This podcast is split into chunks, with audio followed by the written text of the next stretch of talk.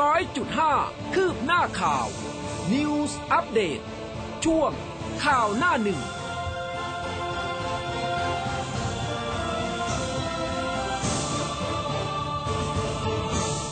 อรุณสวัสดิ์คุณผู้ฟังค่ะ ต้อนรับเข้าสู่เช้าวันพฤหัสบดีนะคะ 16 กันยายน 2564 เช้าวันนี้คุณผู้ฟังอยู่กับอุ้มกัสมาค่ะ ครับ และผมภูเบศสุนีนะครับ อรุณสวัสดิ์คุณผู้ฟังทุกๆท่านครับ ค่ะ ก็หลาย ๆ ท่านนะคะ ทักทายกันมาแล้วนะคะ ตอนนี้ฝนตกในหลายพื้นที่นะคะ ใครที่ออกไปข้างนอกขับรถก็ต้องระมัดระวังกันด้วยนะคะ แล้วก็ทางรายการตอนนี้มีไลฟ์ผ่านทาง Facebook นะคะ ฝากกดไลค์ กดแชร์กันด้วยค่ะ ครับ แล้วก็พูดคุยกันเข้ามาผ่านทาง Line Official ของเรา นะครับ ที่ Line at at m c o t news ด้วยนะครับค่ะวันนี้พื้นไหนพื้นที่ไหนที่มีฝนตกหนักเบายังไง แจ้งเข้ามาหน่อยนะครับ ไปเริ่มต้นกันที่หน้าหนึ่งจากหนังสือพิมพ์ Daily News ครับ คุณผู้ฟังไปดูพาดหัวหลักของเขานะครับเขาบอกว่าป้อมจัดทัพพปชร ธรรมนัตอ้อน บ้านสุดท้ายล่าชื่อครบตีความรัฐธรรมนูญศาลปกครองสั่งปปช เปิดผลสอบนาฬิกาหรู บิ๊กป้อมสยบแรงกระเพื่อมพปชร นั่งหัวโต๊ะคุมเกมถกสสเปิดตัว วิทย์ครั้งแรกนะครับกำชับให้ทุกคนรักสามัคคีกันไว้ อย่าตั้งก๊กกวนนะครับ ค่ะจาก Daily News กันบ้างค่ะ ธรรมนัสไม่ไปแล้วรักนายป้อมขอตายพปชรจับตาตั้งพลเอกวิชญ์คานบารมีบิ๊กตู่ถกพรรคลื่น ลั่นคว้าสอสอเกิน150คนค่ะครับไทยรัฐบอกว่าเอาแน่ 15 ตุลาคมนี้ กทมแซนด์บ็อกซ์ครับ นายแพทย์ประสิทธิ์ภาวะโควิด แนะชะลอเปิดประเทศ พิพัฒน์อัศวินร่วมหารือเปิดประเทศเอาเปิดกรุงเทพแซนด์บ็อกซ์15 ตุลาคม รับนักท่องเที่ยวต่างชาติที่ฉีดวัคซีนครบโดสครับ ค่ะหมอสิริราชค้านเปิดประเทศบิ๊กคลีนนิ่งตึกรัฐสภาสาวท้องดับสังเวยโควิดค่ะศาลปล่อยตัว 5 แกนนำกวิ้นเจออายัดต่อครับ เครือข่ายรามคึก นัดบ่าย3ไล่ตู่ศาลอุทธรภาคหนึ่งมีคำสั่งปล่อยตัวชั่วคราว 5 แกนนำกลุ่มราษฎร เพนกวินพริชชีวรักษ์แล้วก็ไม้ครับ ค่ะมากันที่แนวหน้านะคะ ปากน้ำพุ่งพรวดติดเชื้อโควิด 1,351 ตาย 20 ชนบุรียังหนัก 835 เสียชีวิต 9 สมุทรสาครป่วยลดต่อเนื่องสะบ้าย้อยลามสั่งปิด 4 หมู่บ้านค่ะในไทยรัฐที่บอกว่าจับหนุ่มลวงแพทย์หญิง มอมยาพระสวัสดใช้มือถือเหยื่อโอนเงิน 5 0 0แสนตำรวจก็ร่วมกับอ่าฝ่ายสืบสวนสอนอยานาวานะครับ รวบเดนสังคม มอมยารูดทรัพย์ข่มขืนแพทย์หญิงครับ ค่ะ มีอีกหนึ่งประเด็นนะคะ คล้ายๆกันค่ะ จับวัยรุ่นหื่นฆ่าสาวออทิสติก พีกัญชา ซดสุราคึก ลวงข่มขืนพลั้งมือ ครับ ในหน้าหนึ่งของไทยรัฐเนี่ยมีภาพของท่านนายกรัฐมนตรี และรัฐมนตรีว่าการกระทรวงกลาโหมนะครับลงพื้นที่รับฟังข้อมูลสถานการณ์ปริมาณน้ำจาก เจ้าหน้าที่ระหว่างลงพื้นที่จังหวัดชัยนาทไปตรวจสถานการณ์น้ำท่วม แล้วก็ปริมาณน้ำในเขื่อนเจ้าพระยา วางแผนรับมือน้ำเหนือไหลหลากครับ ค่ะเตือน 42 จังหวัดเสี่ยงน้ำท่วม ระทึกเขื่อนเจ้าพระยายังปล่อยน้ำเพิ่มต่อเนื่อง นายกลงตรวจน้ำท่วมนะคะ กรมอุตุเตือน 42 จังหวัดเสี่ยงน้ำท่วม น้ำป่าไหลหลากไทยยังคงมีฝนเพิ่มขึ้นค่ะ เขื่อนเจ้าพระยาปล่อยน้ำเพิ่ม เตือนพื้นที่ท้ายเขื่อน รับมือน้ำเพิ่มสูง ครับก็มีรวบทันควันนะครับ ทหารเฉพาะกิจลาดย่าร่วมกับตำรวจ ยึดรถจักรยานยนต์ 11 คันซุกอยู่ใต้กองฟาง ท้ายรถบรรทุกนะครับ ที่นายประมวลชุติวรการนะครับ เป็นคนขับเตรียมนำส่งชายแดนถูกจับได้ที่จุดตรวจความมั่นคงสามแยกทองผาภูมิจังหวัดกาญจนบุรีนะครับ เรื่องนี้พาดหัวเอาไว้บอกว่ารวบทันควันหนุ่มจี้แบงค์คนเยอะ ใจฝ่อนะครับ มีมีดขู่ลูกค้าได้เงินมือถือ อันนี้คนละประเด็นนะครับ หนุ่มโรงงานเป็นหนี้พนันออนไลน์หลายหมื่นบาท วางแผนใช้มีดบุกเดี่ยวจี้ธนาคาร หาเงินปลดหนี้ อุตสาห์กินเหล้าย้อมใจบุกไปธนาคารแห่งแรกก็ถูกรวบซะแล้วครับ ค่ะ ชงต่ออายุจ้างปอตรีนะคะ14,000 คน พัฒนาตำบลทั่วประเทศช่วงโควิดค่ะ กระทรวงมหาดไทยเตรียมเสนอต่ออายุโครงการพัฒนาตำบลแบบบูรณาการรักษาการจ้างงานบัณฑิตปริญญาตรี 14,510 คนนะคะใน 7,255ตำบลทั่วประเทศบรรเทาความเดือดร้อนโควิด -19 ก็จะนำเข้าคอรมอเร็วๆนี้ค่ะครับมาที่สถานการณ์โควิด -19 กันก่อนนะครับสำหรับรายละเอียดของข่าวในวันนี้นะครับ เมื่อวานนี้ที่ทำเนียบรัฐบาลครับนายแพทย์ทวีสินวิษณุโยธินโฆษกสบค ก็ถแถลงสถานการณ์โควิด -19 ประจำวันที่ 15 กันยายนนะครับ บอกว่ามีผู้ติดเชื้อใหม่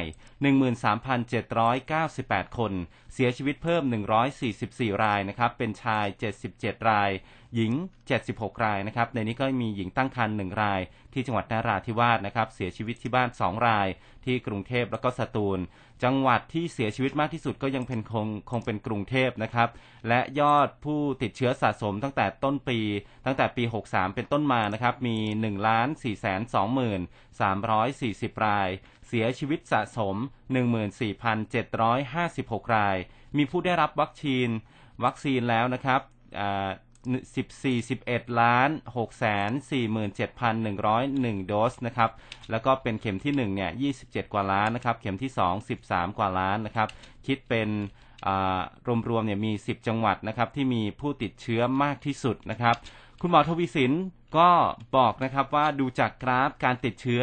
โดยรวมเนี่ยกำลังลดลงนะครับ แต่ว่าก็มีบางพื้นที่กราฟยังขึ้นอยู่ เช่นในเรือนจำและก็ในสถานที่ต้องขัง รวมถึง 48 จังหวัดนอกพื้นที่ควบคุมสูงสุด และเข้มงวดนะครับ ถ้าไปดูตามข้อมูลการประเมินแนวโน้มการติดเชื้อในประเทศเนี่ย ก็จะพบว่าสถานการณ์จริงยังสูงกว่าการคาดการนะครับจำนวนผู้ติดเชื้อที่เป็นผลมาจากมาตรการล็อกดาวน์เรายังให้ตัวเลขผู้ติดเชื้อต่ำกว่าคาดการนะครับ ดังนั้นการล็อกดาวน์อย่างเดียวไม่เพียงพอต้องรวมหลาย ๆ มาตรการนะครับ เช่นการป้องกันส่วนบุคคลแบบครอบจักรวาล เมื่อออกจากบ้าน ต้องคิดอยู่เสมอว่าคนรอบข้างเนี่ยมีโอกาสติดเชื้อนะครับ แล้วก็การเดินทางบนทางด่วนก็เห็นว่ารถเริ่มติด หากไม่จำเป็นขอให้ลดการเดินทางให้มากที่สุดนะครับ ทุกคนอย่าชะล่าใจสำหรับผู้เสียชีวิตก็จะเห็นได้ว่าสถานการณ์จริงเนี่ยต่ำกว่าคาดการเอาไว้ อันนี้ต้องขอขอบคุณเจ้าหน้าที่ที่ร่วมมือช่วยเหลือ รวมถึงคนที่จำเป็นต้องรักษาในการรักษาโควิด -19 เพื่อลดการเสียชีวิตนะครับโฆษกสบคก็บอกอีกนะครับว่าในที่ประชุม สปคสบคเนี่ยมีการสรุปว่าปัจจุบันยังมีพื้นที่เสี่ยงการติดเชื้อนะครับ ก็คืองานศพ งานอีเวนต์ตลาดสดร้านอาหารโรงงาน แล้วก็สถานประกอบการแคมป์ก่อสร้างนะครับ มีงานเลี้ยงสังสรรค์ที่ละเมิดกฎหมายเป็นกลุ่มก้อน อันนี้ทุกฝ่ายต้องทำงานร่วมกันนะครับ ถ้าอยากจะให้แคมป์คนงานทำงานต่อไปได้ ต้องชัดเจนเรื่องมาตรการบังคับ Bubble and Seal เพราะว่าปัจจุบันในพื้นที่กรุงเทพเนี่ยการติดเชื้อ ในกลุ่มนี้มีตัวเลขเพิ่มขึ้นจากหลักหน่วยเป็นหลักสิบนะครับ ภาครัฐและก็เอกชนก็ต้องร่วมมือกัน ถ้าเราไปดูการติดเชื้อเฉพาะพื้นที่กรุงเทพเนี่ยมีทั้งสิ้น 2,772 ราย พบว่า 50 เขตในกรุงเทพไม่มีเขตใดที่มีผู้ติดเชื้อเกินร้อยราย เขตที่พบผู้ติดเชื้อมากที่สุดก็คือเขตบางกอกน้อย ผู้ติดเชื้อ 91 รายรองลงมาคือมีนบุรี 90 ราย แล้วก็เขตที่มีผู้ติดเชื้อน้อยที่สุด คือเขตสัมพันธวงศ์ 5 รายครับ ค่ะ อะทีนี้มาดูเรื่องของโมเดอร์นากันบ้างนะคะ จากศูนย์ข่าวแปซิฟิกส์ค่ะ องค์การเภสัชกรรมเขามีการประชุมติดตามความคืบหน้าการส่งมอบวัคซีนโมเดอร์นานะคะ ร่วมกับบริษัทซิลลิคฟาร์มาจำกัด ซึ่งก็เป็นตัวแทนจำหน่าย แล้วก็นำเข้าวัคซีนโมเดอร์นาแล้วก็สมาคมโรงพยาบาลเอกชน โดยบริษัทซิลลิคค่ะได้มีการแจ้งความคืบหน้านะคะบอกว่าเรื่องของกฎเกณฑ์การส่งมอบที่ต้องดำเนินการตามแนวทางของบริษัทผู้ผลิตต่างชาติ แล้วก็เป็นแนวทางเดียวกันกับทุกประเทศที่สั่งซื้อโมเดอร์นาซึ่งในสถานการณ์ปัจจุบันที่มีความต้องการวัคซีนเป็นจำนวนมาก ซึ่งโมเดอร์นาจำนวน1ล้าน9 5 8 4 0 0 ล้านโดส ผู้ผลิตจะสามารถส่งมอบล็อตแรกถึงประเทศไทย กลางเดือนหน้านี้แล้วนะคะ แล้วก็จะทยอยส่งสัปดาห์ละ3 0 0แสนกว่าโดสต่อเนื่อง ทุกสัปดาห์จนครบในไตรมาสที่ 4 ในปีนี้ ส่วนที่เหลือกว่าอีก 3 ล้านโดสค่ะ บริษัทเขาก็บอกว่าจะเร่งทยอยส่งมอบจนจบดีลนะคะ ไม่เกินมีนาคมปีหน้า ในแต่ละครั้งนะคะที่ส่งมอบเนี่ยทางบริษัทซิลิกจะส่งวัคซีน ให้กับกรมวิทยาศาสตร์การแพทย์เพื่อทำการตรวจสอบคุณภาพตามกระบวนการ โดยใช้เวลาอีก 3-5 วันค่ะ ก่อนจะกระจายวัคซีนไปยังโรงพยาบาลเอกชนต่อไป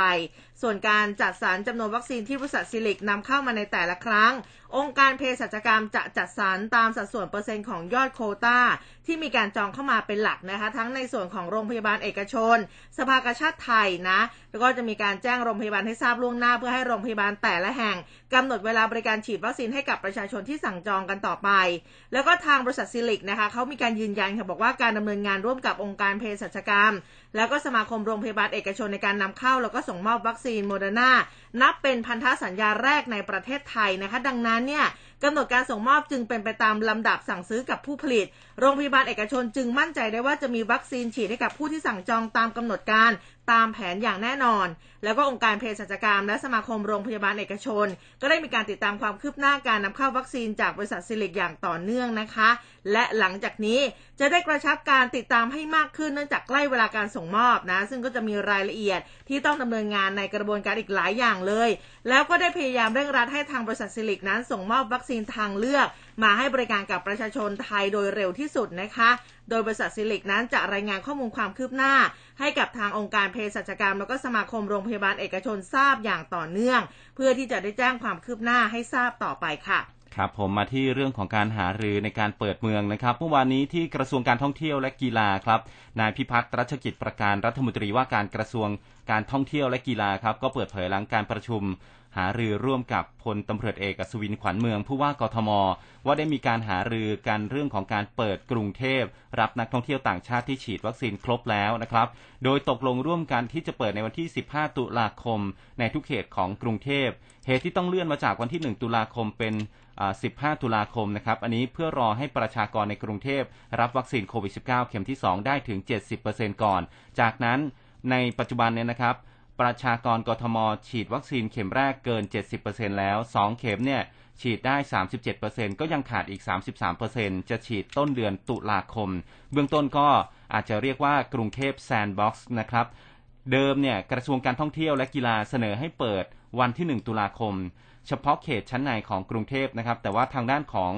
อพลตำรวจเอกอัศวินเนี่ยก็บอกว่าแค่จะขับรถจากกระทรวงการท่องเที่ยวไปขึ้นทางด่วนยมราชเนี่ยก็ผ่านไปแล้ว 3 เขตนะครับ เพราะฉะนั้น การไปกำหนดเปิดแค่บางเขตเนี่ยมันจึงเป็นการแบบ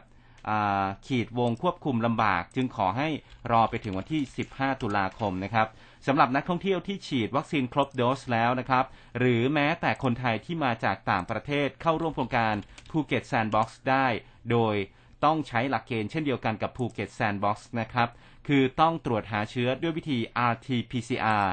จากประเทศต้นทาง แล้วก็ถูกตรวจในประเทศอีก 3 ครั้ง ก็ต้องเข้าพักในโรงแรมที่ได้มาตรฐาน SHA Plus เท่านั้น กลางวันไปไหนก็ได้นะครับในเขตกรุงเทพมหานคร แต่แต่ว่าต้องกลับมานอนที่โรงแรมเมื่อครบ 14 วันนะ ถึงจะเดินทางไปพื้นที่อื่น จังหวัดอื่นๆ ในประเทศไทยได้ หรือว่าอาจจะพักค้างคืน 7 วัน7อ่า7วันนะครับ แล้วก็อีก 7 วันเนี่ยไปในพื้นที่นำร่องอีก 8 จังหวัดได้นะครับ เช่น 7 วันในกรุงเทพเสร็จแล้วก็ไปภูเก็ตสุราษฎร์ธานี ไปสมุยไปเกาะพังงานไปเกาะเต่า ไปเกาะพีพีเกาะไหงเกาะเร่ไรหาดเร่ไรอะไรที่นะครับแล้วก็ไปพังงาก็ได้นะครับ ไปเกาะยาวน้อยยาวใหญ่นะครับรวมทั้งจะเสนอสบคเนี่ยให้วันที่ 24 กันยายนเนี่ยนะเสนอพิจารณาพร้อมการประกอบด้วย จังหวัดเชียงใหม่ด้วยนะครับ เชียงใหม่เนี่ยมีแค่ไม่กี่อำเภอนะครับ คืออำเภอเมืองอำเภอดอยเตาอำเภอแม่ริมอำเภอแม่แตง จังหวัดเพชรบุรีก็อำเภอชะอำนะครับ ประจวบคีรีขันธ์ก็หัวหินชนบุรีคือพัทยาอำเภอบางละมุงอำเภอสัตหีบนะครับ อันนี้ก็เป็นเรื่องของความคืบหน้าของภูกรุงเทพแซนด์บ็อกซ์ครับ ค่ะ กลับมาดูที่เรื่องของโมเดอร์นากันอีกสักครั้งหนึ่งนะคะ ข้อมูลจากสำนักข่าวกรมประชาสัมพันธ์คอรมออนุมัติงบกลาง 946.31 ล้านค่ะ ให้สภากาชาติไทย ซื้อโมเดอร์นานะคะ ฉีดให้กับประชาชนกลุ่มเปราะบางในปีหน้านางสาวไตรศุลีไตรสรณกุลค่ะ รองโฆษกประจำสำนักนายกรัฐมนตรีเนี่ยก็บอกว่าทางคอรมออนุมัติวงเงินงบประมาณรายจ่ายประจำปีงบประมาณ 2564 งบกลางนะคะ รายการเงินสำรองจ่ายเพื่อกรณีฉุกเฉิน หรือจำเป็นจำนวน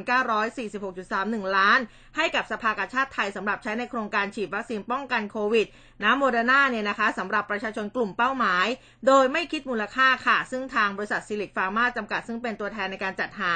แล้วก็กระจายวัคซีนโควิด -19 ของโมเดอร์นาในประเทศไทย เพื่อที่จะให้สามารถส่งมอบวัคซีนงวดแรกได้ต้นปีหน้านะคะสภากาชาติไทยค่ะมีนโยบายในการช่วยเหลือบรรเทาทุกข์ของประชาชน ที่ได้รับผลกระทบจากสถานการณ์การแพร่ระบาดของโควิด -19 โดยสนับสนุนการดำเนินงานของรัฐด้วยการให้ความช่วยเหลือในทุกด้าน ทั้งการให้การช่วยเหลือผู้ประสบภัยนะคะด้วยชุดทานน้ำใจ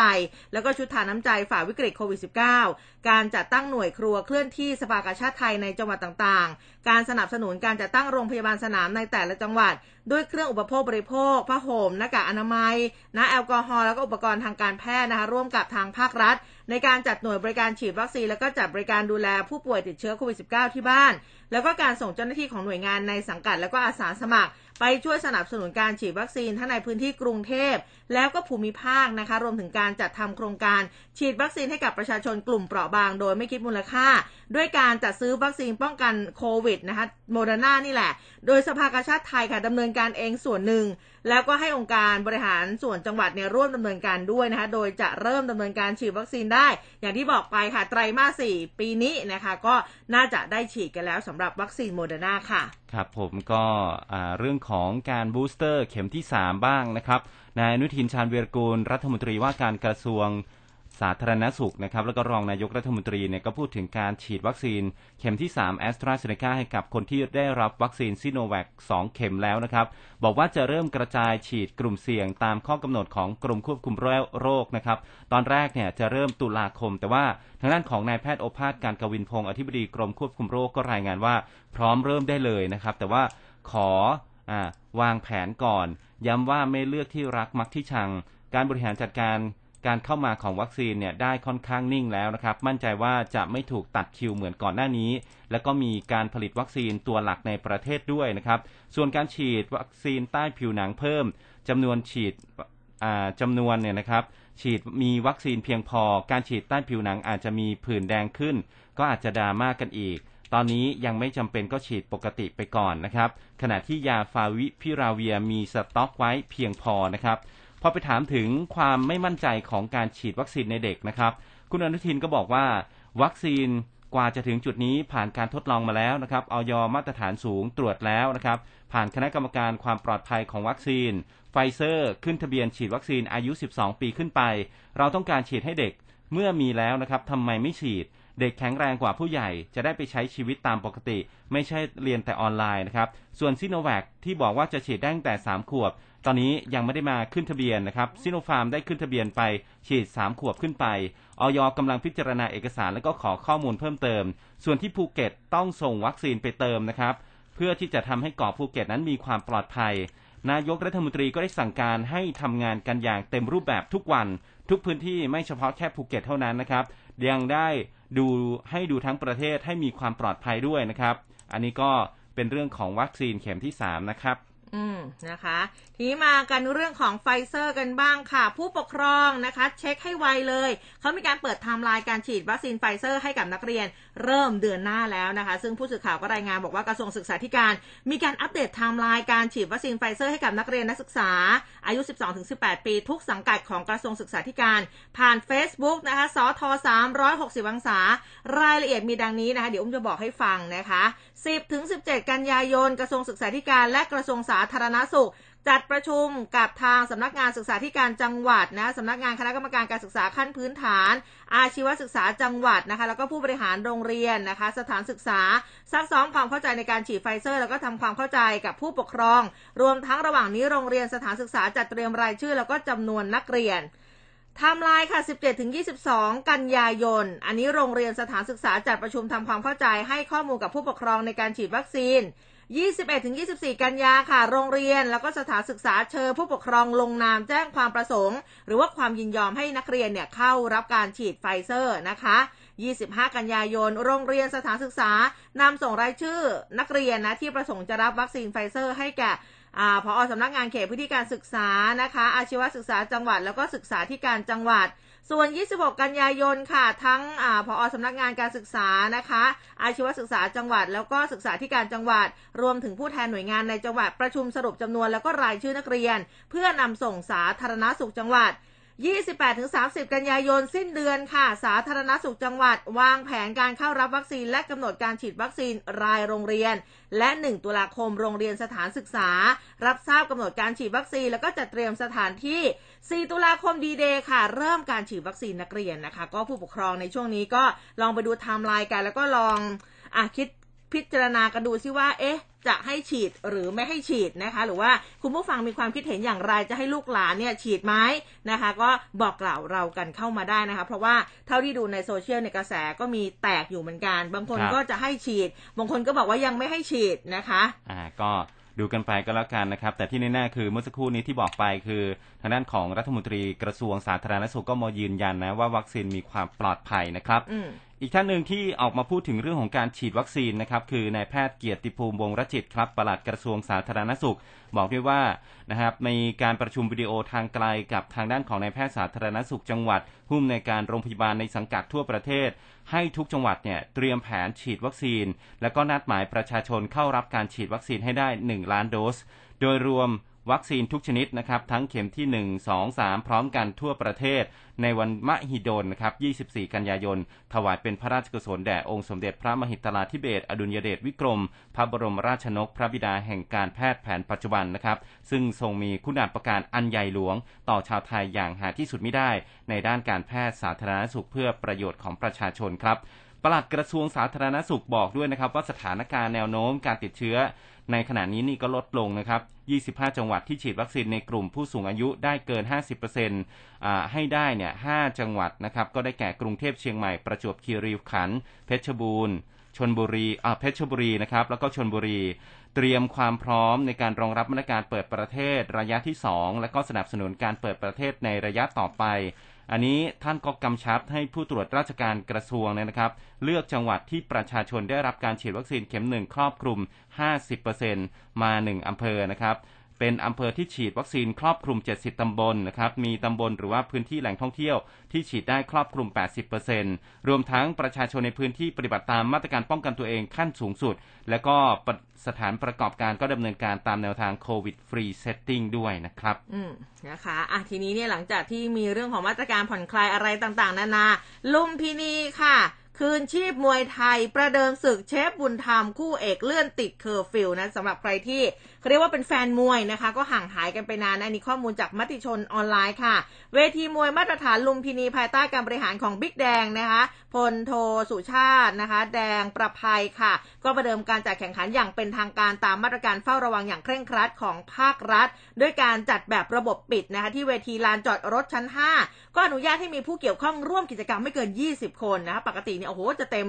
ที่เลยเนี่ยนะคะหลายร้อยคนเลยนะ แล้วก็มีการถ่ายทอดสดผ่านระบบไลฟ์ออนไลน์เมื่อวันพุธนะคะ ที่ผ่านมาก็คือเมื่อวานนี้นะคะ ซึ่งการจัดมวยไทยนัดแรกนะคะ ไม่รู้ว่าคุณผู้ฟังของเรามีคนได้ดูหรือเปล่า เป็นการประเดิมของศึกเชฟบุญธรรมนะซึ่งครบรอบคล้ายวันเกิดในวัย 50ปีอ่า50 ปีพอดีด้วยของนายบุญธรรมภาคโพ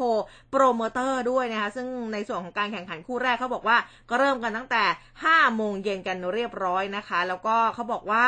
อ่ามวย เขาจะมีการจัดแข่งขันกันอีกทีก็คือสัปดาห์หน้าวันพุธที่ 22 กันยายน แล้วก็จะจัดเพิ่มคู่มวยเป็น 8 คู่ แล้วก็ขยับเวลาการแข่งขันให้เร็วขึ้น เป็น 4 โมงเย็นเป็นต้นไปนะคะ ซึ่งทางพลโทสุชาติแดงประภัยนายนายสนามมวยลุมพินีเนี่ยก็บอกว่า ทุกอย่างเราพยายามเตรียมพร้อมมาเป็นอย่างดี แล้วก็ยอมรับว่ายังมีจุดบกพร่องอีกหลายประการ โดยเฉพาะเรื่องระบบของการถ่ายทอดที่ยังไม่เสถียรในระบบอินเทอร์เน็ต ก็จะต้องแก้ไขให้สมบูรณ์กว่านี้ แล้วก็ต้องขอโทษแฟนๆผู้ติดตามการถ่ายทอดสด ตลอดจนผู้เกี่ยวข้องมาณโอกาสนี้ด้วยนะแต่ว่าโดยภาพรวมเนี่ยก็ถือว่าเป็นเรื่องที่น่ายินดีที่เวทีมวยลุมพินี จะกลับมาจัดการแข่งขันอีกครั้งหลังหยุดไปนานเลยนะคะทั้งนี้ก็เพื่อเปิดโอกาสให้คนวงการมวยเนี่ยได้กลับมาดำเนินชีวิตกันอีกครั้งหนึ่งแม้จะต้องประสบปัญหาควบคู่ไปพร้อม ๆ กับการใช้ชีวิตช่วงวิกฤตไวรัสโควิด -19 ซึ่งก็ถือว่าเป็นการเริ่มต้นที่ดี แล้วก็ต้องขอบคุณภาครัฐในส่วนต่างๆ ตลอดจนผู้มีส่วนเกี่ยวข้อง ที่ทำให้การแข่งขันครั้งนี้เกิดขึ้นได้นะ ใคร ๆ ที่เป็นแฟนมวยนะคะ ก็สามารถที่จะดูออนไลน์กันได้ค่ะครับก็ยังดูออนไลน์กันอยู่นะครับอ่าเพดูราะออว่านไลน์กันอยู่ต้องรักษาความปลอดภัย เพราะว่าเดี๋ยวรีบเปิดไปเนี่ย เดี๋ยวจะอ่าเดี๋ยวรีบเปิดแล้วจะต้องรีบปิดอีกครั้งหนึ่งอะค่ะ ใช่ออเพราะว่าก็มีมีกรณีศึกษาที่ภูเก็ตอยู่เช่นเดียวกันนะครับอืมถึงแม้ว่าจะมีการป้องกันดีขนาดไหนก็ตามเนี่ย ทางด้านของนายแพทย์อ่า ประสิทธิ์วัฒนาภาคณะบดีคณะแพทยศาสตร์ศิริราชพยาบาล มหาวิทยาลัยมหิดลนะครับ ก็บอกว่าพูดถึงการเดินหน้าเปิดประเทศในวันที่ 1 ตุลาคมเนี่ยก็บอกว่าเป็นห่วงก็คือสายพันธุ์ใหม่ที่อาจจะเกิดขึ้น แล้วก็มีผลกระทบต่อประสิทธิภาพของวัคซีน การเปิดประเทศให้มีการท่องเที่ยวเป็นการคิดเพื่อแก้ปัญหาเศรษฐกิจ แต่ก็อยากจะให้นำบทเรียนของภูเก็ตแซนด์บ็อกซ์นะครับมาประกอบการพิจารณาด้วย เพราะว่า แม้จะมีการฉีดวัคซีนครบ แต่ว่าก็ยังมีโอกาสในการติดเชื้ออหากยกเลิกมาตรการกักตัวก็น่าเป็นห่วง เพราะว่าการทำแซนด์บ็อกซ์เนี่ยหมายถึงการพิสูจน์จำลองเหตุการณ์บางพื้นที่เท่านั้นนะครับไม่ใช่พื้นที่ทั้งหมด สามารถที่จะยกเลิกหรือว่าแก้ไขได้ การเปิดประเทศไทยเนี่ยนะครับกำลังจะทำถือว่าเป็นการเป็นการเปิดที่เร็วกว่าประเทศอื่นๆ การเปิดประเทศในต่างประเทศเนี่ยเขาหมายความว่าประเทศนั้นๆเนี่ยจะต้องฉีดวัคซีนให้ได้ครบ 70%นะครับ คุณหมอประสิทธิ์ก็บอกอีกนะครับว่าแต่สำหรับประเทศไทยเนี่ยการฉีดวัคซีนเข็มที่ 1 ก็ยังอยู่แค่38%เข็ม 2 18%หากต้องการความแน่นอนว่าเปิดจริงเนี่ยหรือว่ามีความปลอดภัยต้องฉีดวัคซีน เข็ม 1 ให้ได้ 60%เข็ม 2 ต้องได้ 40-50%นะครับแต่จะเร่งฉีดตอนนี้ก็คงไม่ได้ ความเป็นจริงถ้าหากจะเปิดประเทศรออีกสักหนึ่งเดือนก็ยังได้ เพื่อให้มั่นใจว่าทุกคนเนี่ยพร้อมจริง ๆ ดังนั้นใครทำอะไรต้องรับผิดชอบด้วย จากนี้การทำงานของแพทย์ก็คงต้องกลับมาเหนื่อยกันอีก ยังแทบจะไม่ได้พักกันเลยนะครับ สิ่งที่ห่วงก็คือ หากมีการกลับมาระบาดอีกรอบนะครับ เตียงผู้ป่วย ICU ต้องเพียงพอ ไม่ควรที่จะต้องเผชิญกับเตียงไม่พออีก ก็หวังว่าจะไม่เกิดเหตุการณ์กลายพันธุ์ของเชื้อไวรัสที่มีผลต่อวัคซีนนะครับออันนี้ก็เป็นความเป็นห่วงของคุณหมอนะครับ ที่จะกลับมาเปิดประเทศ คือในภาพรวมทั่วประเทศเราเนี่ยมันยังแค่เข็มหนึ่งสามสิบแปดเปอร์เซ็นต์นะ แล้วก็เข็มสองก็สิบแปดเปอร์เซ็นต์เอง ค่ะ แล้วก็มีเข็มสามคือในกรุงเทพกรุงเทพเนี่ยมันถึงแล้ว แต่ว่า คือถ้าภาพรวมทั้งประเทศมันยังไม่ถึงแหละแต่ว่าการเดินทางของคนก็ยังมีอยู่ดีนะฮะ ก็ไม่ได้มีการห้ามการเดินทาง เพราะฉะนั้นก็น่าเป็นห่วง ยิ่งช่วงนี้เนี่ยรู้สึกว่ารถเยอะขึ้นนะคะ การเดินทางก็เยอะมากขึ้นนะคะ ทีนี้หนึ่งเรื่องค่ะที่ต้องมาดูกันแล้วก็เป็นห่วงกันเรื่องของน้ำนะคะ เรื่องของน้ำเมื่อวานนี้นายสมศักดิ์จังตระกูลค่ะผู้ว่าราชการจังหวัดขอนแก่นสั่งการทุกหน่วยงานที่เกี่ยวข้อง จับตาสถานการณ์น้ำท่วมในพื้นที่ใกล้เคียงนะคะ ทั้งจังหวัดเลยเพชรบูรณ์ที่คาดว่าจะมีมวลน้ำบางส่วนไหลลงมาในพื้นที่จังหวัดขอนแก่น ภายใน 10 วันต่อจากนี้ค่ะ แล้วก็ขณะเดียวกันก็จะต้องติดตามประกาศของกรมอุตุนิยมวิทยาสำนักงานภาคตะวันออกเฉียงเหนือที่คาดว่าจะมีพายุที่มีอิทธิพลต่อพื้นที่อีกหนึ่งลูกนะในช่วงปลายสัปดาห์ โดยให้เตรียมแผนการระบายน้ำจากเขื่อนอุบลรัฐนะคะซึ่งอ่างซึ่งอาจจะเป็นอ่างเก็บน้ำขนาดใหญ่ของจังหวัด ที่ปัจจุบันเนี่ยยังสามารถรองรับน้ำได้อีกกว่า1,500 ล้านลูกบาทเมตร ทีนี้ไปกันที่เพชรบูรณ์ค่ะ นายนรงศักดิ์หอมมาลายรองผู้ว่าราชการจังหวัดเพชรบูรณ์ก็พูดถึงภาพรวมสถานการณ์อาอุทกภัยในพื้นที่ก็บอกว่าเริ่มดีขึ้น แต่ว่าก็ยังมีกระทบอยู่บ้าง ในบริเวณชุมชนที่อยู่ริมน้ำป่าสักเนี่ยนะคะ โดยทางจังหวัดแล้วก็ทุกหน่วยงานที่เกี่ยวข้องบูรณาการร่วมกันเพื่อเร่งระบายน้ำลงสู่ลำรางคลองสาธารณะแล้วก็คาดว่าวันสองวัน สถานการณ์น่าจะคลี่คลายค่ะ แล้วก็บอกว่าพื้นที่อำเภอหล่มสักถือเป็นพื้นที่ประสบ อุทกภัยซ้ำซากสาเหตุมาจากไม่มีผนังกั้นน้ำรองรับเพียงพอ ซึ่งทางจังหวัดอยู่ระหว่างการดำเนินการที่จะเพิ่มประตูน้ำนะคะ ส่วนโครงการระยะยาวอาจจะต้องมีการขยายแม่น้ำป่าสักให้กว้างมากขึ้น เพื่อการระบายน้ำที่ดีขึ้น โดยสถานการณ์อุทกภัยอุทกภัยในครั้งนี้ก็ถือว่าเป็นเหตุการณ์ที่รุนแรงที่สุดนับตั้งแต่ปี 2554 อ่างทองเองก็เตือนสามอำเภอติดริมน้ำเจ้าพยาเตรียมรับมือน้ำล้นตลิ่งเช่นกันค่ะ นางสาวสุพีพรโมราหัวหน้าสำนักงงานป้องกันและบรรเทาสาธารณภัยจังหวัดเนี่ยนะก็ มีการแจ้งเตือนประชาชนจุดเสี่ยงริมฝั่งแม่น้ำเจ้าพระยา แม่น้ำน้อยนะคะบริเวณอำเภอชายโยอำเภอเมืองแล้วก็อำเภอป่าโมก เตรียมรับมือน้ำล้นตลิ่งค่ะหลังเขื่อนเจ้าพระยาจังหวัดชัยนาทพร่องน้ำลงสู่ท้ายเขื่อนอย่างต่อเนื่อง พร้อมเตือนเรือบรรทุกลุ่มน้ำเจ้าพระยาบอกว่าให้ใช้ความระมัดระวังในการเดินเรือด้วยนะคะเพื่อป้องกันอุบัติเหตุทางน้ำหลังน้ำเนี่ยมันเพิ่มระดับสูงขึ้น แล้วก็กระแสน้ำก็ไหลเชี่ยวด้วยค่ะครับเมื่อวานนี้ท่านนายกรัฐมนตรีเองก็ลงพื้นที่นะครับ ไปกับพลเอกอนุพงศ์เผ่าจินดารัฐมนตรีว่าการกระทรวงมหาดไทย ไปโดยเฮลิคอปเตอร์นะครับ ไปยังจุดจอด ฮ. สนามกีฬา เขื่อนเจ้าพระยาอำเภอสรรพยาจังหวัดชัยนาทนะครับไปติดตามสถานการณ์น้ำท่วมในพื้นที่ชัยนาทพร้อมกับตรวจสถานการณ์น้ำในเขื่อนเจ้าพระยารับฟังปัญหาน้ำเหนือหลากนะครับแล้วก็วางแผนป้องกันเจ้าพระยาตอนล่าง ตอนทั้งนี้นะครับจุดแรกที่นายกรัฐมนตรีและก็คณะเดินทางไปก็คือสำนักงานชลประทานที่ 12 ไปร่วมประชุมกับหน่วยงานที่เกี่ยวข้อง รับฟังรายงานสรุปสถานการณ์น้ำเขื่อนเจ้าพระยา แล้วก็การบริหารน้ำในพื้นที่ลุ่มน้ำเจ้าพระยา ก็มีคณะเดินทางไปหลายคนเลยนะครับ ก็นายกบอกว่ามีการเตรียมแผนเผชิญเหตุ โดยมีการรองรับในช่วงหน้าฝนหน้าแล้งไปด้วยนะครับ เพราะว่าทุกคนเนี่ยก็เคยมีบทเรียนมาแล้วเรื่องของการระบายน้ำในปี 54 ส่วนในปี 63 นั้นนะครับ เป็นอีกเรื่องหนึ่งเพราะว่าเกิดจากพายุเข้าจำนวนมาก ซึ่งพื้นที่ที่มีความเสี่ยงก็คือพื้นที่ลุ่มต่ำจึงต้องดูแลพื้นที่นี้เป็นพิเศษนะครับทางด้านของนายอนุชานะครับอาบอกว่านะครับนายอนุชา นาคาใสนะครับ ก็รัฐมนตรีประจำสำนักนายกรัฐมนตรีเนี่ยบอกว่าได้นำคณะลงพื้นที่จังหวัดชัยนาทไปหารือร่วมกันในการบริหารจัดการน้ำพื้นที่ลุ่มน้ำเจ้าพยานะครับ อันนี้เป็นตรงชัยนาทเนี่ยเป็นพื้นที่รับน้ำซึ่งมีเขื่อนเจ้าพระยาเป็นเขื่อนหลัก แล้วก็เป็นเขื่อนทดน้ำแห่งใหญ่ที่สุดแห่งแรกของประเทศไทย ซึ่งมีประโยชน์ต่อการใช้น้ำในพื้นที่ภาคกลาง โดยเฉพาะภาคการเกษตรของไทยนะครับ ทางด้านของอีกท่านหนึ่งนะครับที่ลงพื้นที่ไปด้วยกันเนี่ยก็คือนายทวีศักดิ์ธนเดโชผลนะครับรองอธิบดีกรมชลประทาน บอกว่าจากอิทธิพลของร่องมรสุมที่พาดผ่านภาคเหนือตอนบนตอนล่างภาคกลางภาคอีสานตอนบน ในช่วงวันที่ 15ถึง16 กันยายนนี้นะครับ ประเทศไทยยังคงมีฝนตกในหลายพื้นที่ทำให้ปริมาณน้ำท่าตามแหล่งน้ำธรรมชาติเนี่ยมันเพิ่มมากขึ้นอย่างรวดเร็ว แล้วก็เอ่อล้นตลิ่งเข้าท่วมพื้นที่ลุ่มต่ำได้นะครับสำหรับพื้นที่ ในจังหวัดพระนครศรีอยุธยาครับ จากการปรับเพิ่มปริมาณน้ำไหลผ่านเขื่อนเจ้าพระยาก็ส่งผลให้พื้นที่ลุ่มต่ำบริเวณแม่น้ำน้อยนะครับซึ่งเป็นพื้นที่นอกคันกั้นน้ำบริเวณหมู่ที่ 1ตำบลบ้านแพนอำเภอเสนา ได้รับผลกระทบจากน้ำเพิ่มสูงขึ้นประมาณ 63 เซนติเมตรและก็มีแนวโน้มเพิ่มขึ้นอย่างต่อเนื่องนะครับ คาดว่าระดับน้ำในพื้นที่นี้จะเพิ่มสูงขึ้นจากเดิมเนี่ยประมาณ 1 เมตร ภายใน 24 ชั่วโมง ทั้งนี้โครงการส่งน้ำและก็บำรุงรักษาบางบานก็ได้มีการเตรียมเครื่องจักร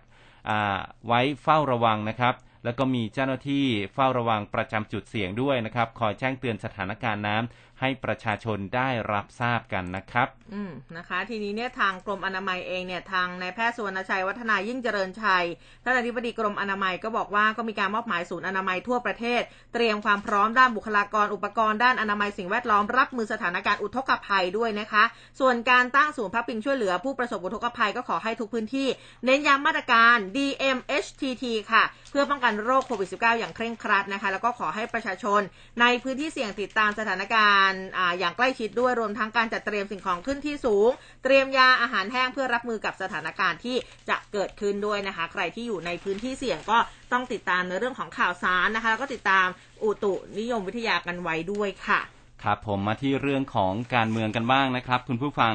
ที่ห้องประชุมพักพลังประชารัฐเมื่อวานนี้ชั้น 6 อาคารรัฐสภาใหม่ พลเอกประวิตยวงสุวรรณครับรองนายกรัฐมนตรีหัวหน้าพักพลังประชารัฐ เป็นประธานการประชุมสสมีรัฐมนตรีแล้วก็แกนนำพักเข้าร่วมนะครับพร้อมด้วยนายสุริยะจึงรุ่งเรืองกิจรัฐมนตรีกระทรวงอุตสาหกรรม รองนายรองหัวหน้าพักนะครับนายสันติพร้อมพัฒรัฐมนตรีช่วยกระทรวงการคลัง ในฐานะผออพักนะครับนายสมศักดิ์เทพสุทิน รัฐมนตรีกระทรวงยุติธรรม นายชัยวุฒิขมาธนานุสรรัฐมนตรีกระทรวงดิจิทัล เพื่อเศรษฐกิจ และสังคมนะครับ แล้วก็นางสาวตรีนุชเทียนทองรัฐมนตรีกระทรวงศึกษาธิการ นายสุชาติชมกลิ่น รัฐมนตรีกระทรวงแรงงาน นายอธิรัตน์รัตนเศษรัฐมนตรีช่วยกระทรวงคมนาคมนะครับ ในฐานะกรรมการบริหารพักนะครับ แล้วก็มีอีกหลาย ๆ คนรวมถึงร้อยเอกธรรมนัฐพรมเผ่าเลขาธิการพักและก็นายนรมนพินโยสินวัตรด้วยนะครับ ในฐานะเฮรัญยิกพัก นอกจากนี้ก็มีพลเอกวิทย์เทพหัสดินณอยุธยา คนนี้เป็นคนที่ พลเอกประวิทย์เพิ่งจะแต่งตั้งขึ้นมาเป็นประธานกรรมการยุทธศาสตร์พักก็เข้าร่วมประชุมด้วยนะครับ ผู้สื่อข่าวรายงานว่าก่อนเข้าห้องประชุมพลเอกประวิทย์ได้หันมาพูดคุยกับผู้สื่อข่าวสอบถามว่ามีใครติดโควิดหรือเปล่า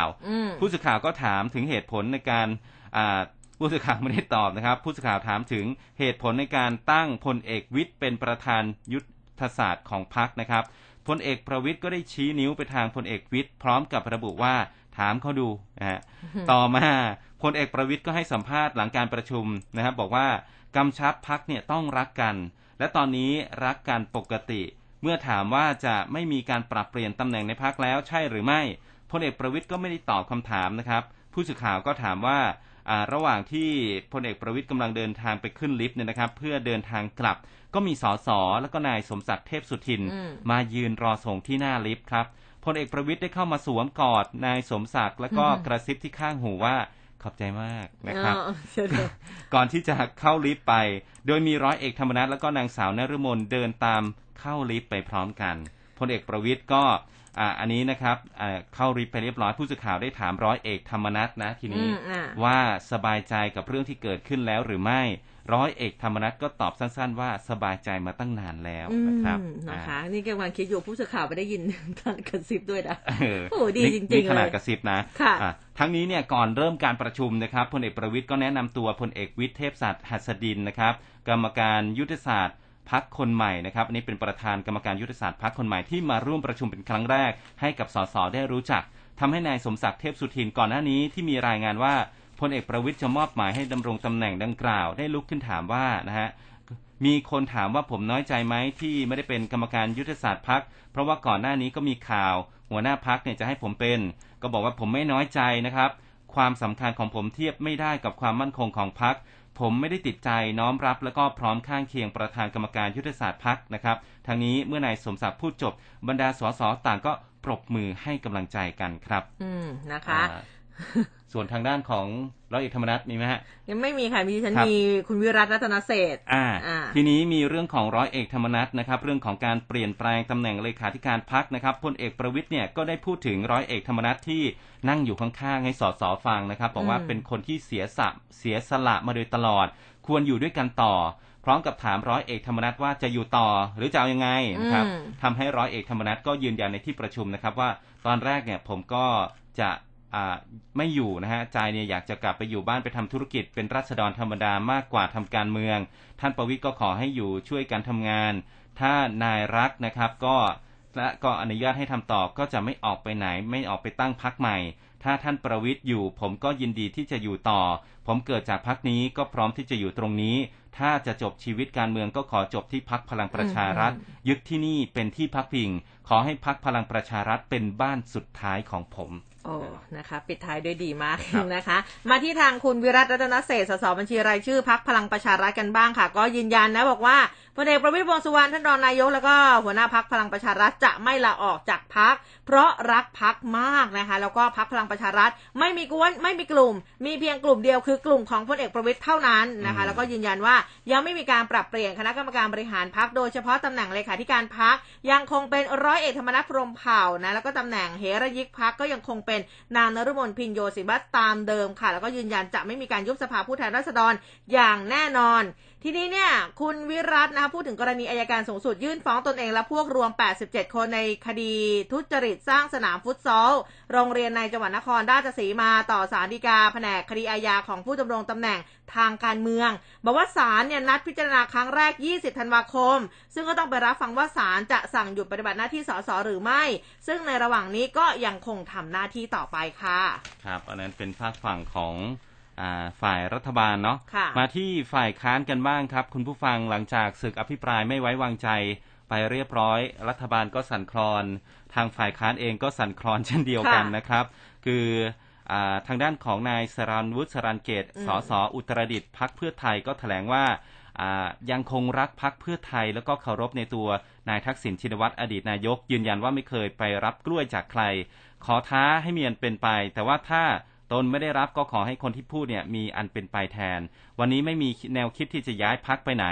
ไปถามประชาชนชาวอุตรดิตถ์ให้ช่วยตัดสินใจอนาคตทางการเมือง ถ้าหากถูกพักเพื่อไทยขับออกก็มีสองทาง คือมหนึ่งลาออกจากทุกตำแหน่ง แล้วก็หายไปจากการเมืองไทยหรือสองต่อสู้เคียงบ่าเคียงไหลกับประชาชนด้วยการเอาชนะเผด็จการ ปรากฏว่าก็มีชาวอุตรดิตถ์บอกว่าให้ตนสู้ต่อ ไม่ว่าพักเพื่อไทยจะไล่หรือว่าขับออกถ้าไร้อุดมการณ์ก็ไม่อยู่ด้วยแน่นอนนะครับเมื่อถามว่าจะย้ายไปอยู่กับพักพลังประชารัฐตามที่เป็นข่าวหรือไม่ นายสรันวุฒิก็ตอบว่ารอให้น้ำท่วมหลังเป็ดก่อนดีกว่าอืมแต่แล้วก็ค่อยคิดกันไปนะครับ ต่อสู้มาขนาดนี้แล้ว จะตอบประชาชนได้อย่างไร ถ้าไปอยู่กับเผด็จการ ฝากทีมปีศาจในห้องแอร์ด้วยว่า ถ้าจะต้องตีนะ ตีไปที่ตัวนายกไม่ใช่ตีที่พักร่วมนะครับส่วนทางด้านของนายสมพงษ์อมรวิวัฒน์นะครับ หัวหน้าพักเพื่อไทยผู้นำฝ่ายค้านประธานการประชุมแกนนำ หกพักร่วมฝ่ายค้านเขาก็บอกว่าตอนนี้เตรียมยื่นขอเปิดอภิปรายไม่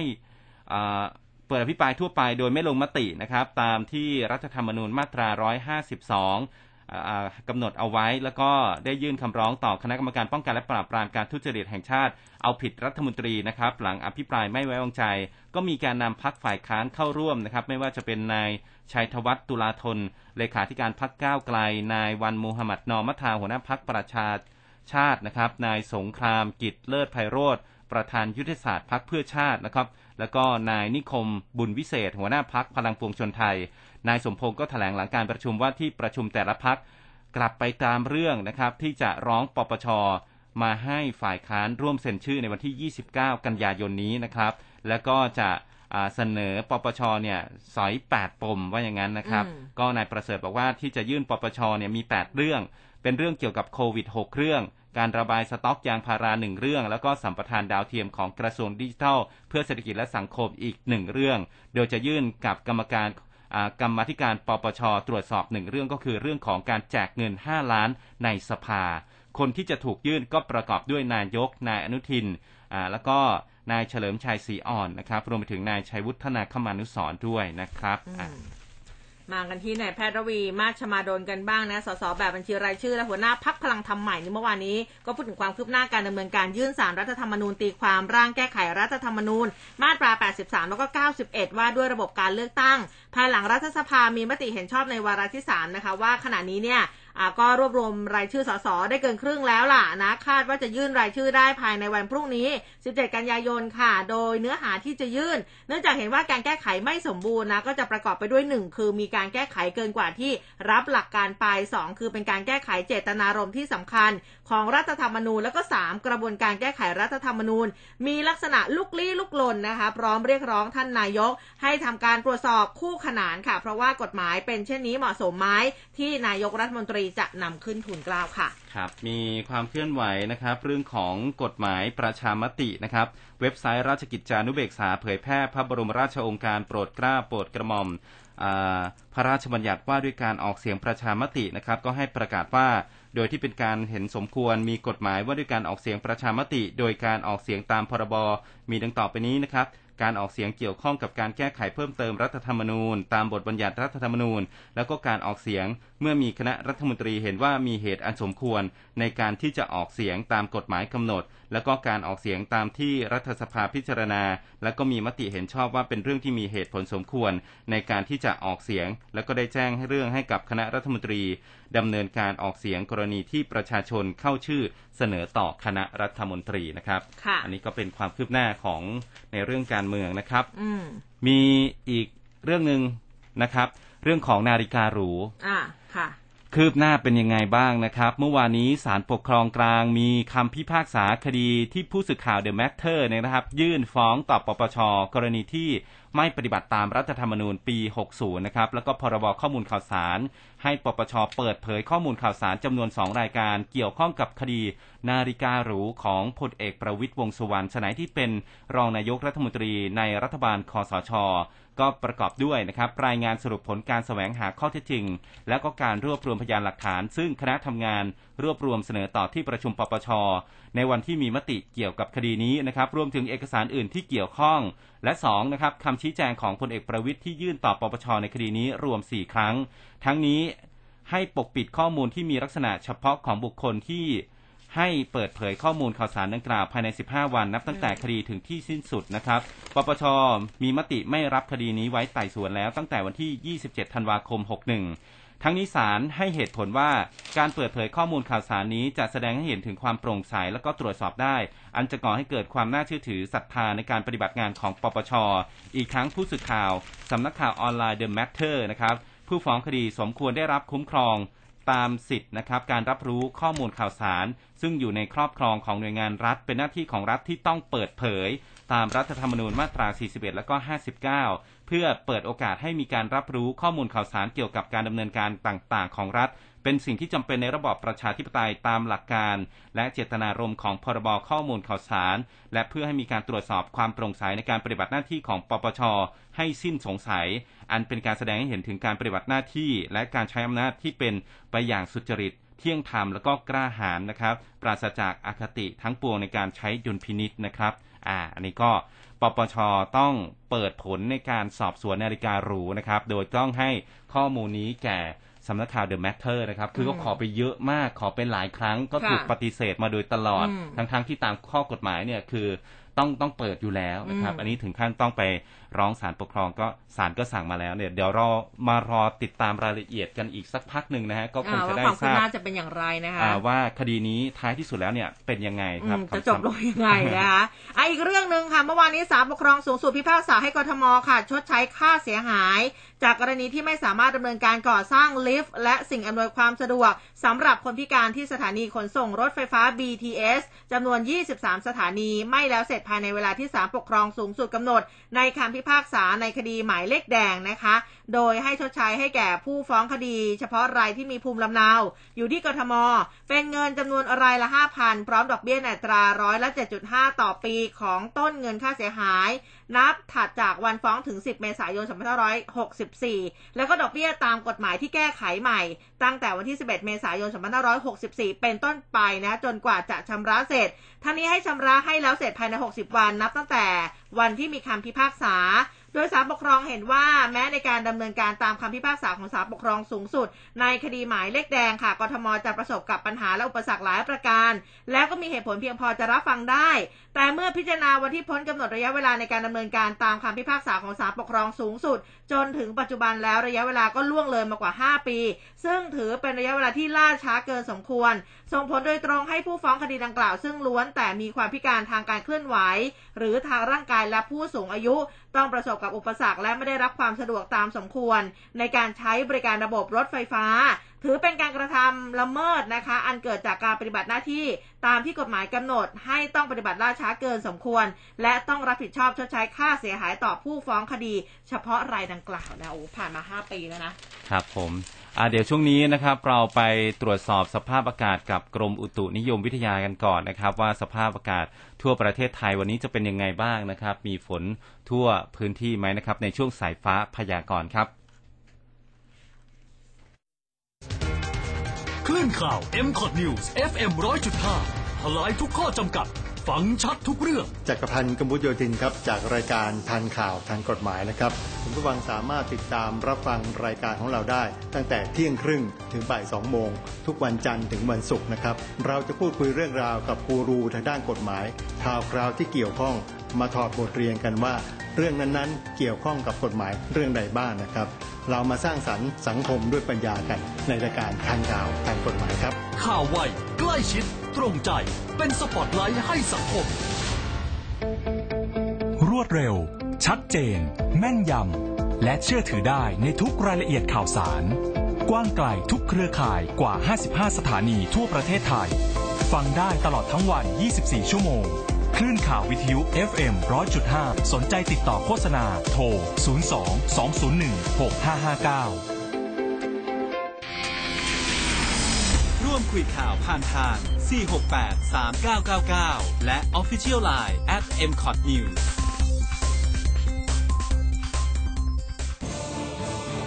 ร้อยจุดห้าคืบหน้าข่าว News อัปเดตช่วง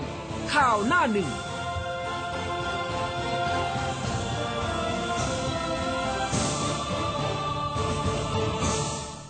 ละค่ะ ไป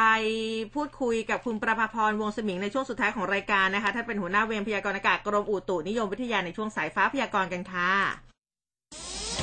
สายฟ้าพยากรณ์โดยกรมอุตุนิยมวิทยา สวัสดีค่ะสวัสดีครับค่ะ สวัสดีค่ะ คุณประภาพรคะวันนี้บ้านเรามีภาคไหนที่จะต้องเจอเจอกับฝนหนักๆกันบ้างไหมคะก็ก็จะมีนะคะ ทั่วทุกภาคนะคะอืมในเช้านี้นะคะ ก็อ่า ตลอด 24 ชั่วโมงก็จะมีฝนตกหนักได้ทางภาคเหนือนะคะ เน้นทางด้านภาคเหนือตอนล่างนะคะ อีสานก็ทางด้านของซีกตะวันตกนะคะอืมอย่างขอนแก่นชัยภูมินะคะ แล้วก็จังหวัดเลยบุรีรัมย์นะคะ ภาคกลางเองก็เช่นเดียวกันเน้นทางด้านซีกตะวันตกของภาคค่ะ ส่วนภาคตะวันออกนะคะ ก็อยู่ตอนบนๆหน่อย อ่านครนายกปราจีนบุรีฉะเชิงเซาชนบุรีแล้วก็ระยองนะคะค่ะส่วนภาคใต้ฝั่งตะวันตกก็ มีได้บริเวณจังหวัดระนองแล้วก็พังงาค่ะอืมกรุงเทพเองก็เช่นเดียวกันนะนะคะ คือวันนี้ฝนจะตกอ่าสำหรับพื้นที่กรุงเทพนี่คือทั้งวันไหมคะ หรือว่าเป็นบ่ายถึงค่ำคะเอ่อน่าจะมาสองช่วงอะนะคะ ในช่วงบ่ายค่ำแล้วก็อาจจะอ่าดึกๆหน่อยคาบเกี่ยวเช้ามืดนะนะคะ อย่างตอนนี้ อ่าตอนนี้เมื่อตอนฝนก็สักตกนะประมาณสี่อือฮึนาฬิกาใช่ค่ะก็เข้ามาทางด้านอ่าวไทยอะนะคะ แล้วก็ตอนนี้แถวเขตจอมทองนะคะ ก็ยังมีตกอยู่นะคะ เป็นกลุ่มฝน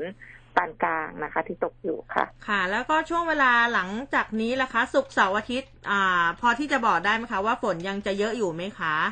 อ่าเอาวันนี้ก่อนเนาะวันนี้ถ้าเทียบกับที่ผ่านมาไม่ใช่ค่ะ ก็คือจะบอกว่าวันนี้การกระจายของฝนลดลงเออถ้าเทียบค่ะกับต้นสัปดาห์เมื่อวันจันทร์วันอังคารว่าวันพุธที่ผ่านมานะคะ แล้วก็จากวันที่สิบเจ็ดถึงวันที่สิบเก้าเนี่ย เขาก็จะทรงๆอยู่แล้วก็อืมอาจจะมีน้อยลงบ้างนะคะครับหายไปแต่ว่า ฝนก็ยังพอมีได้ แต่ว่าการกระจายน้อยลงนะคะ แล้วก็จะไปเยอะอีกทีนึงในช่วงของวันที่ยี่สิบถึงยี่สิบสองนะคะค่ะค่ะค่ะก็ช่วงนั้นก็การกระจายของฝนก็จะดี แล้วก็ฝนตกหนัก อ่า มีได้ทุกภาคเลยค่ะ ค่ะ แว่วๆว่าเหมือนจะมีพายุเข้ามาอีกลูกหนึ่งเหรอคะอ่า อันนั้นน่าจะเป็นข่าวลือนะคะอืมที่ว่าเข้ามาตรงบริเวณ อ่า ประเทศกัมพูชาใช่ไหมคะ ค่ะอ๋อค่ะเป็นนั้นข่าวน่าลืออ่าเป็นข่าวลือแต่ว่า ที่เราคาดการไว้ในช่วงของวันที่ยี่สิบถึงยี่สิบสองที่มีฝนเพิ่มขึ้นน่ะ ก็คือมันจะมีลักษณะของหย่อมความกดอากาศต่ำข้ามจากประเทศฟิลิปปินส์นะคะ เข้ามาอยู่ทางด้านของทะเลจีนใต้ อันนี้ก็ยังเป็นลักษณะของหย่อมความกดอากาศต่ำนะคะ ไม่ได้บริเวณประเทศกัมพูชาอย่างที่มีข่าวลือนะคะ ได้ค่ะค่ะโอ้ขอบคุณมากๆเลยนะคะ ค่ะค่ะ สวัสดีค่ะ สวัสดีครับค่ะสวัสดีค่ะ ค่ะ ก็อะแววแววแววแววๆว่าจะมีนะ ปรากฏว่าเป็นข่าวลือนะ คุณผู้ฟังครับผมนะคะ อย่าอย่าแบบว่าไปแชร์อย่าเพิ่งไปเชื่ออะไรมากมายนะคะ ครับ เพราะฉะนั้นก็ติดตามรายการเราเนี่ยนะครับ อัปเดตพยากรณ์อากาศกันรายทุกวัวันนจาก กรมอุตุนิยมวิทยาโดยตรงเลยนะครับคุณผู้ฟังใช่ค่ะฮก็มีคุณผู้ฟังหลายท่านทักทายเข้ามานะครับ บอกว่าอย่างคุณสุภศักดิ์บอกว่าในพื้นที่ลาดพร้าวเนี่ยฝนตกหนักครับอืนะครับมเมื่อประมาณครึ่งชั่วโมงที่แล้วนะครับค่ะหลายพื้นที่นี่ก็ตกนะตั้งแต่อุ้มออกจากบ้านเนี่ย ตอนตอนอยู่ในบ้านก็ยังไม่ตกพอก้าวพ้นประตูแค่นั้นแหละโอ้โหถล่มลงมาชนิดที่แบบว่าเหมือนมาลอกมาแลกเหมือนเสียบปลั๊กเรียกฝน ใช่มันเสียบปลั๊กเรียกฝนเลยนะคะอะพาคุณผู้ฟังอ่า ใครที่เป็นเขาเรียกว่าชอบกินหมูกระทะ โดยเฉพาะแบบคือตอนนี้พอเขาเริ่มผ่อนคลายมาตรการเนี่ยอืมเออแล้วก็มันก็เป็นอาหารลำดับต้นๆที่เราคิดถึงอะหมูกระทะปิ้งย่างชาบูมันก็มีอยู่ แต่ว่าเรื่องของไข้หูดับตอนนี้ก็ต้องระมัดระวังกันนะคะ ชาวเสิงสางเขาผวาโรคไข้หูดับ หลังพบผู้ป่วยติดเชื้อ Streptococcus suis 15 ราย แล้วก็เสียชีวิตไป 3 ศพค่ะอ่า เมื่อวานนี้ผู้สื่อข่าวเขารายงานนะ บอกว่าจากกรณีที่นายสานิตศรีทวีนายอำเภอเสิงสางโพสต์เฟซบุ๊กส่วนตัวระบุข้อความว่า นอกจากโควิด -19 ยังมีโรคไข้หูดับอีก ขอให้หยุดกินหมูดิบนะในเขตอำเภอเสิงสางด่วนที่สุดครับ วันนี้ได้รับรายงานว่าขณะนี้มีการแพร่ระบาดในพื้นที่อำเภอเสิงสางแล้ว 14 ราย แล้วก็มีผู้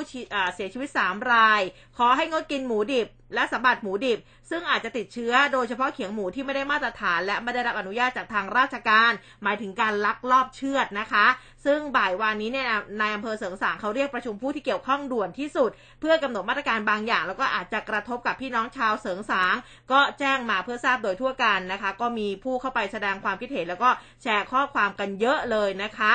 ต่อมาผู้สื่อข่าวเดินทางไปที่ว่าการอำเภอเสริงสางนครราชสีมาค่ะ สอบถามถึงข้อเท็จจริง แล้วก็ลงพื้นที่ตรวจสอบถึงกรณีดังกล่าว โดยนายสานิตศรีทวีนายอำเภอเสริงสางบอกว่าก็ได้รับรายงานว่าในพื้นที่อำเภอเสริงสางมีประชาชนเจ็บป่วยด้วยโรคหูดับ เริ่มตั้งแต่วันที่ 23 สิงหาถึง 9 กันยาจำนวนทั้งสิ้น 15 รายแล้วก็เสียชีวิตไปแล้ว 3 ราย โดยผู้เสียชีวิตทั้ง 3 รายเสียชีวิตก่อนที่ผลตรวจจะออกมาว่าเป็นโรคหูดับ ทราบว่าสองในสามนี่อยู่พื้นที่บ้านโคกสูง หมู่สามตำบลสะตะเคียนแล้วก็บ้านซับหมู่สี่ตำบลเสริงสาง แล้วก็สองรายได้เสียชีวิตเมื่อวันที่เจ็ดที่ผ่านมานะคะ ก็ตอนนี้เนี่ย อ่าทีมนะปศุสัตว์อำเภออปทสาธารณสุขอำเภอ ลงพื้นที่ตรวจสอบ แล้วก็สำรวจโรงฆ่าสัตว์โรงชำแหละเพื่อจะทำทะเบียนแล้วก็ควบคุมการสอบสวนโรคแล้วก็ติดตามอ่าติดตามโรคกันแล้วนะคะ ยังไงช่วงนี้เนี่ยก็จะกินอะไรก็ระมัดระวังกันสักนิดนึงฮะอย่างหมูกระทะเนี่ยเขาบอกว่าเรื่องของตะเกียบอืมเวลาเราคีบหมูดิบไปลงแล้วคือเราก็จิคือหยิบหมูสุกมาจิ้มแล้วก็กิน คือเชื้อมันอยู่ในตะเกียบไง ตะเกียบที่ตะจิ้มเกียบหมูที่ดิคุบ ณคีบนี่แหละ เอเออ อนะคะ อันนี้ก็อันนี้ก็ต้องแบบ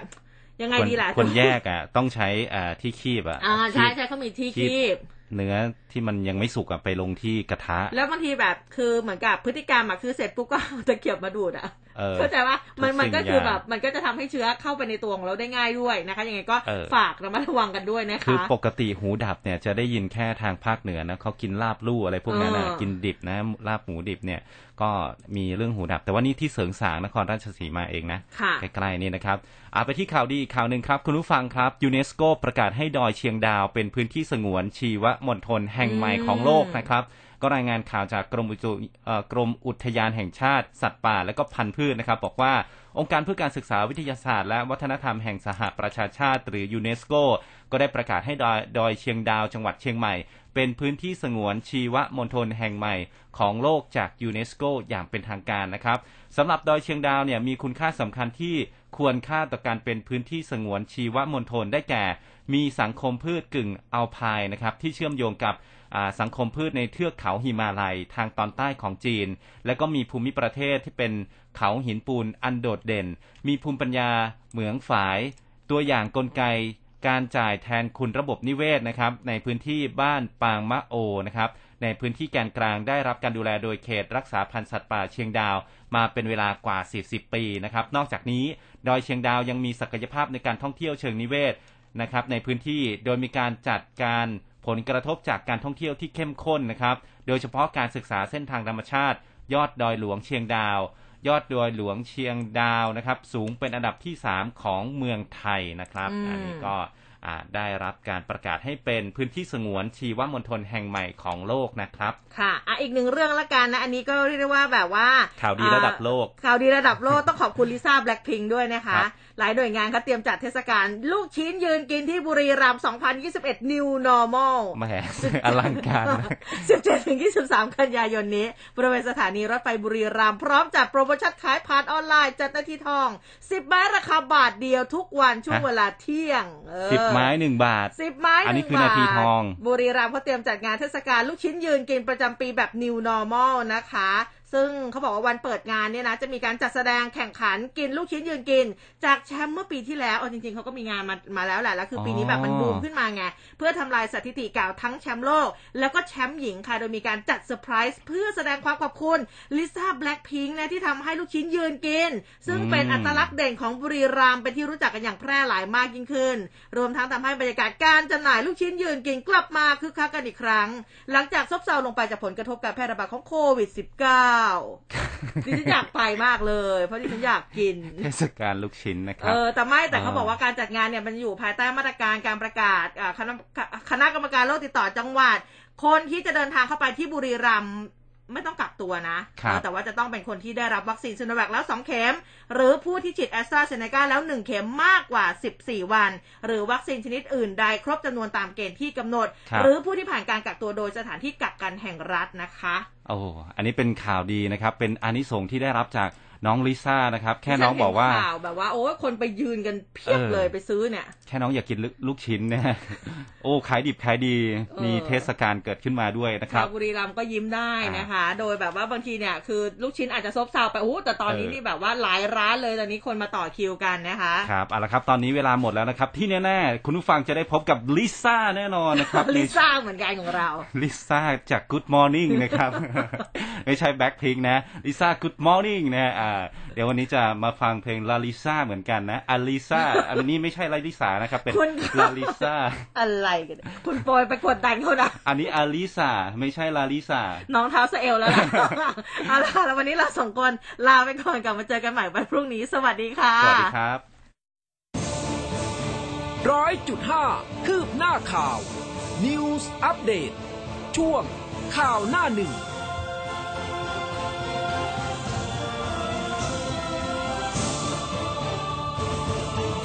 ร่วมสัมผัสปรากฏการท่องเที่ยววิถีใหม่ Virtual Innovative OTOP Community Tourism ครั้งแรกกับการท่องเที่ยวชุมชนท่องเที่ยว OTOP นวัดวิถี ในระบบออนไลน์ ร่วมเดินทางสู่ 9 เส้นทาง 9 ตำนาน มรดกวัฒนธรรมท่องเที่ยววิถีไทย 11-19 กันยายนนี้ 9 โมงเช้าถึง 3 ทุ่ม ที่ www virtualotoptour.com จองแพ็กเกจท่องเที่ยวภายในงาน ราคาพิเศษสุด ชมกิจกรรมสาธิตสุดยอดแห่งภูมิปัญญา ลงทะเบียนเข้าร่วมงาน ได้ตั้งแต่วันที่6ถึง